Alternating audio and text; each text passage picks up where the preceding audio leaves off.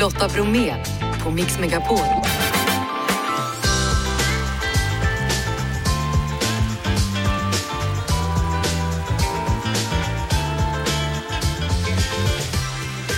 Hallå där och varmt välkommen in till oss denna onsdag. I dagens mix självklart en massa bra musik men också skådespelaren Gustav Hammarsten. Nu kommer uppföljaren till filmen Tillsammans. Dessutom så pratar vi med BRIS om vad vi ska säga till våra barn nu när det krigas på alla håll i stort sett i hela världen. Och dessutom Jens Assur berättar om en ny bok med vackra bilder som också ställs ut på Liljevalchs. Detta och mycket mer. Varmt välkomna. Är du redo Jeff? Janne? Då kör vi!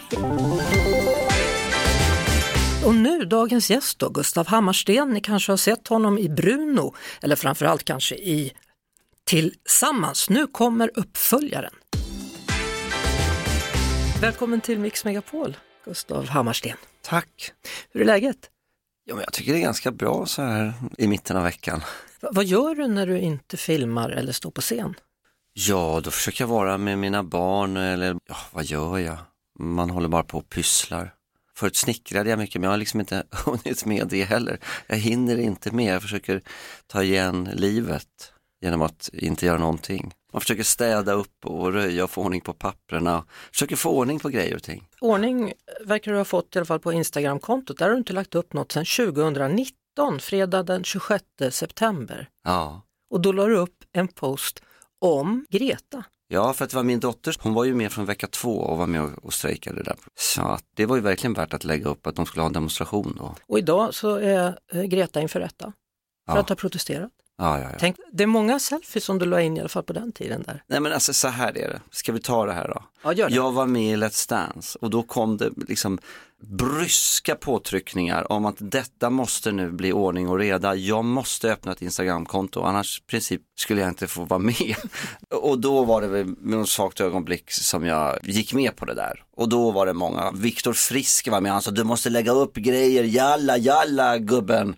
Så då, då började jag lägga upp sådana där, men jag har alltid, jag får lite ont i magen när man lägger upp grejer på sig själv och så blir ju texten lite, åh, jag vet inte, det är ju en liten skrytkultur. Nu, nu sticker jag ut näsan här. Ja, Det har blivit att man ska titta vad lyckad jag är. Och jag har Ja. alltid varit dålig på det där. men du, hur Mm. gick det med dansen då? Ja, men det gick väldigt bra i början, sen gick det inte bra.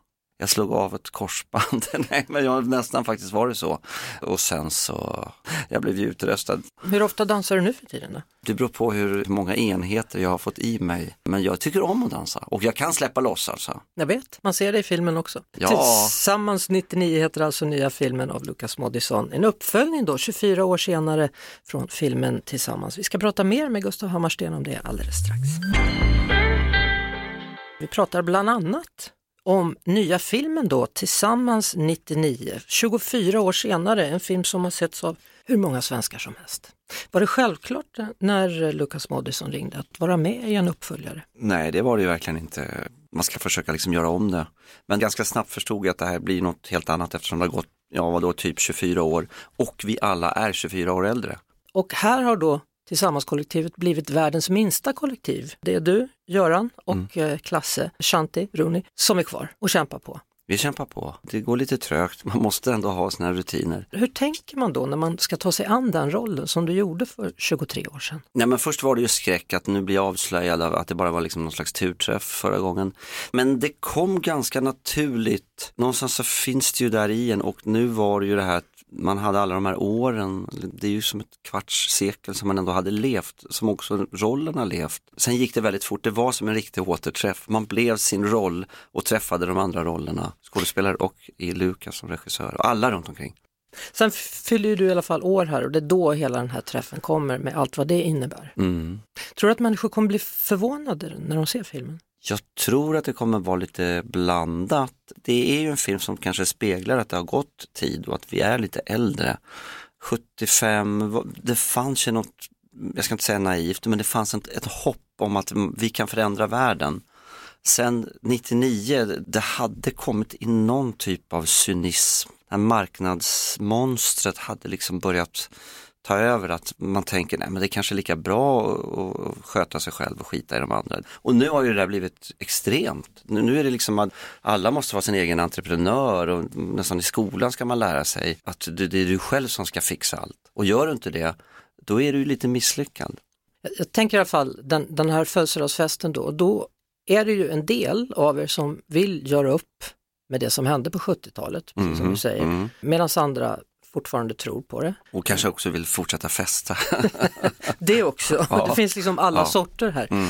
Och tvn finns fortfarande inte, medan andra kanske har börjat jobba med tv. Mm. Jag kan ju faktiskt relatera till mina egna barn. Ibland så när jag säger någonting som jag tänker så här, ja det här har jag erfarenhet av, det här har jag levt och vet. Och så kommer de liksom helt plötsligt från sidan och, och, och kommer med en helt annan input. Och som jag kan bli lite provocerad av att, ja men förstår ni inte va? Vad jag, så här är ju livet. Sen, men sen när man tänker runt ett varv till så förstår man att, ja men fan, de kanske har tyvärr lite rätt. Allt det här som var då behöver inte heller vara så det kanske får vara då. Jag tänker, nu tar jag in det här, ja, men alla konflikter i världen handlar ju om att alla är så besatta av då. Ja, Men det här hände då och då gjorde de det. Det här, det här var vårt land då. Ja men för 500 år sedan var det vårat, ja men för 1000 år. Det, det handlar ju om ett sätt att vara kvar i en historia. Och det är klart man kan inte bli av med sin historia. Men fan, tänk om man kunde börja om och se framåt. Word, säger jag. Word man, word. Det är Gustav Hammarsten som är dagens gäst här på Mix Megapol och strax ska vi prata om en ny serie då, en amerikansk serie där han gör debut. Gustav Hammarsten är det som är gäst. Nya filmen heter Tillsammans 99 och har premiär på bio nu på fredag. Innan låten här så nämnde jag ju att eh, du har en ny amerikansk tv-serie på gång. Det är säsong två av Dr. Death ja, och här kommer du och ska vara en visselblåsare. Berätta. det är en amerikansk tv-serie som går på NBC Universal och den handlar då om läkare som är inte så roliga. Och nu handlar det om Paolo Macchiarini som har ju Sverigeanknytning. Så att det handlar ju då om ja, hela den här perioden på Karolinska och vad det som hände i Sverige. Eh, sen är det också en del av hans privatliv som utspelar sig i Amerika med en amerikansk tv-producent där på ett program som heter Dateline. Där han, det visade sig att han var, han var ju lite sol och vårare både i yrket och även privat. Oj, han körde en all, liksom en, en all in. en dubbel, ja, han körde en all in. Ja, det gjorde han. Hur är det att eh, filma i USA? Du har gjort det tidigare. Ja men alltså, så här är det när kameran väl sätter igång, då är det typ exakt samma. Det är bara att allt runt omkring är så fruktansvärt mycket större och effektivare och det är hårdare takter liksom. Och det här var ju i New York och där är ju kulturen är att du ska alltid jobba på något sätt. Ja det gillar ju jag, att när man jobbar ska man jobba men man vill ju vara ledig också när man inte jobbar. så tänker jag som konventionell tänkare. Så Dr. Death är egentligen en serie som tar upp ett fall varje säsong då? Ja, det är liksom en, en, en, en läkare. Det finns ju en säsong ett som handlar om en annan läkare. Men det här är ju det är jävla intressant hur en sån här person kan få, Hålla på. få hålla på helt enkelt. Ja. Ja. Det är väl så. Första säsongen var inte Alec Baldwin var Ja, med. ja, det var. Ja. Christian Slater, ja, du ser. vad heter han? Joshua Jackson. Ja. Ja. Och den är redan klar. Vi vet inte när den kommer ha premiär i och med att det har varit strejk där ja, borta. precis, men det, det ska väl komma här framåt förhoppningsvis i slutet på året, i december. Och det betyder att du redan har nästa projekt på gång, om du nu inte är hemma och bara ska vara ledig. Nej, alltså projekt du menar, Nästa film, nästa serie, nej nästa... det, nej det vet jag inte. På riktigt? Ja, jag har ingen aning om vad som händer. Ja. Det var lite Har du ovanligt. något här? Jag tycker kaffet är lite ljummet, behöver du ha hjälp med kaffemaskinen. Nej men är det så? Vet du vad, som frilansande skådespelare, det är alltid lite grejer på gång och man vet inte riktigt vad som händer, men jag orkar inte, jag kan inte, jag kan inte ta ansvar för det alltså. Jag har bara tre barn som måste försörjas, men det löser sig. Gustav Hammarsten, aktuell på bio i filmen Tillsammans 99, den går upp på fredag. Stort tack för att du kom hit. Tack, trevligt. Det senaste året har ju kantats av Rysslands invasion av Ukraina och senaste veckan så har konflikten mellan Palestina och Israel tagit fart igen. Hur påverkar det här egentligen barn och unga och hur ska man prata med dem om det? Med mig nu Carolina Jackson som är kurator på BRIS. Välkommen till Mix Megapol. Eh, Vid vilken ålder är barn gamla nog för att förstå vad det är som händer eller bara att något händer? Det är såklart väldigt olika för olika barn. Hur gör man då? Om det är någon som lyssnar nu och undrar hur ska jag inleda ett samtal om de här svåra sakerna med mitt barn? Ta reda på vad barnet vet. Fråga om det är saker som barnet känner en oro inför. Visa att man finns där. Visa också att man som vuxen är den som tar ansvar för att hantera de här sakerna som händer och det är inte alltid man har liksom svar på alla frågor och vad som kommer hända i framtiden. Det är, ju, det är ju ingen som vet. Det är bra att liksom vara öppen med det. I en undersökning då som kom ut igår om svenskarnas digitala vanor, då framgår det ju att det är väldigt stor skillnad på var barn och vuxna får sina nyheter ifrån. Hur, hur får jag som förälder ta mig an mina barn Ja, men det är ju viktigt att man är delaktig i ens barns eh, aktiviteter på nätet. Att man kan prata om vad, vad det barnet ser. Sen behöver man ju som förälder och, och engagerad vuxen också få ja, men stötta barnet i hur man kan tänka och hur man kan hantera oro. Om det är så att man ska pausa från vissa kanaler, om det väcker stark oro och påverkar barnet i, i dess vardag. Jag antar att det här är inte ett speciellt lämpligt eh, samtal att ta precis när man ska lägga sig?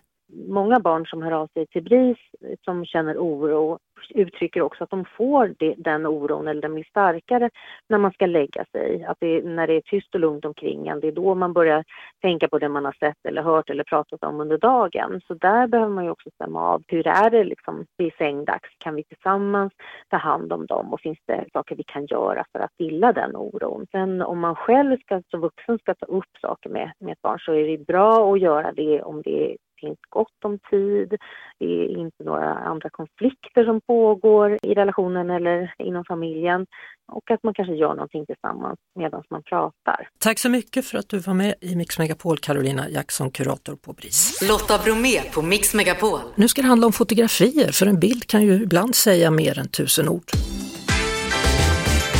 Privat natur, så heter nya boken med fotografen och filmaren Jens Assur. Välkommen till Mix Megapol. Tack! Jens, vad betyder naturen för dig?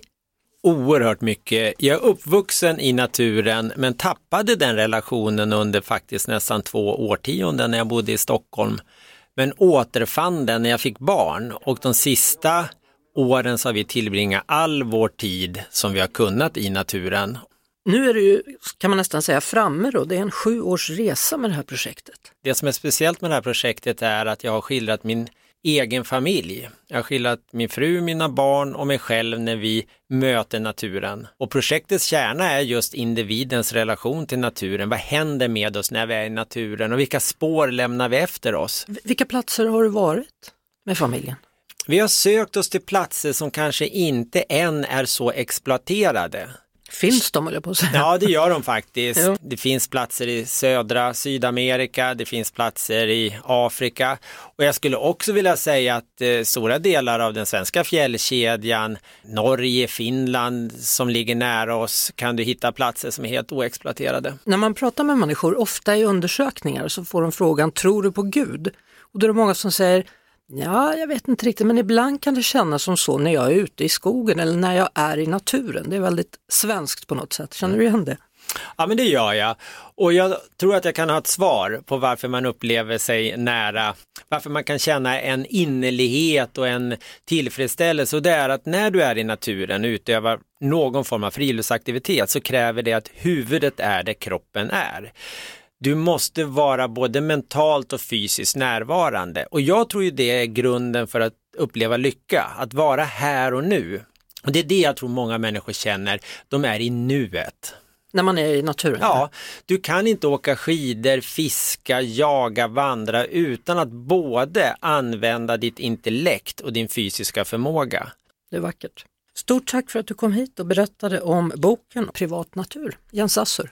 Tack snälla. Du lyssnar på Lotta Bromé på Mix Megapol. Vi pratade i vår förra timme med BRIS, Barnens rätt i samhället, och om oron som finns hos våra barn över vad som händer i världen just nu. Och som vuxen så kan det också vara så att man själv känner sig oroad. Men viktigt då att inte låta detta smitta barnen. Hur ska man tänka då? då? Här är Mix Megapol, Lotta Bromé heter jag. Här ger BRIS svar. Ja, det är en superviktig eh, aspekt av det hela. För visst kan det, allt det som händer i världen faktiskt oroa oss vuxna. Där behöver vi ta hjälp av andra vuxna med den oron. Eh, och man kan alltid, om man vill ha tips på hur man ska prata med barn eller hur man som vuxen kan stötta ett barn som, som upplever stor oro så kan man alltid höra av sig till BRIS vuxentelefon och där kan man få råd och tips av en av oss eh, kuratorer. Hur går det för er då? Har ni fått många samtal kring det här? Vi har fått samtal både kring liksom kriget i Ukraina och eh, de senaste konflikterna här de närmsta eh, dagarna. Eh, och eh, ja, det, det är en, en, oro. Det finns en stor osäkerhet för framtiden just nu i världen. I Sverige finns det för tillfället 2400 fartkameror och i början av nästa år så ska de uppgraderas. Med mig nu motorjournalisten Magnus Fröderberg från Mest Motor. Välkommen till Mix Megapol. Tack Lotta. Ja du, det behövs nya fartkameror alltså?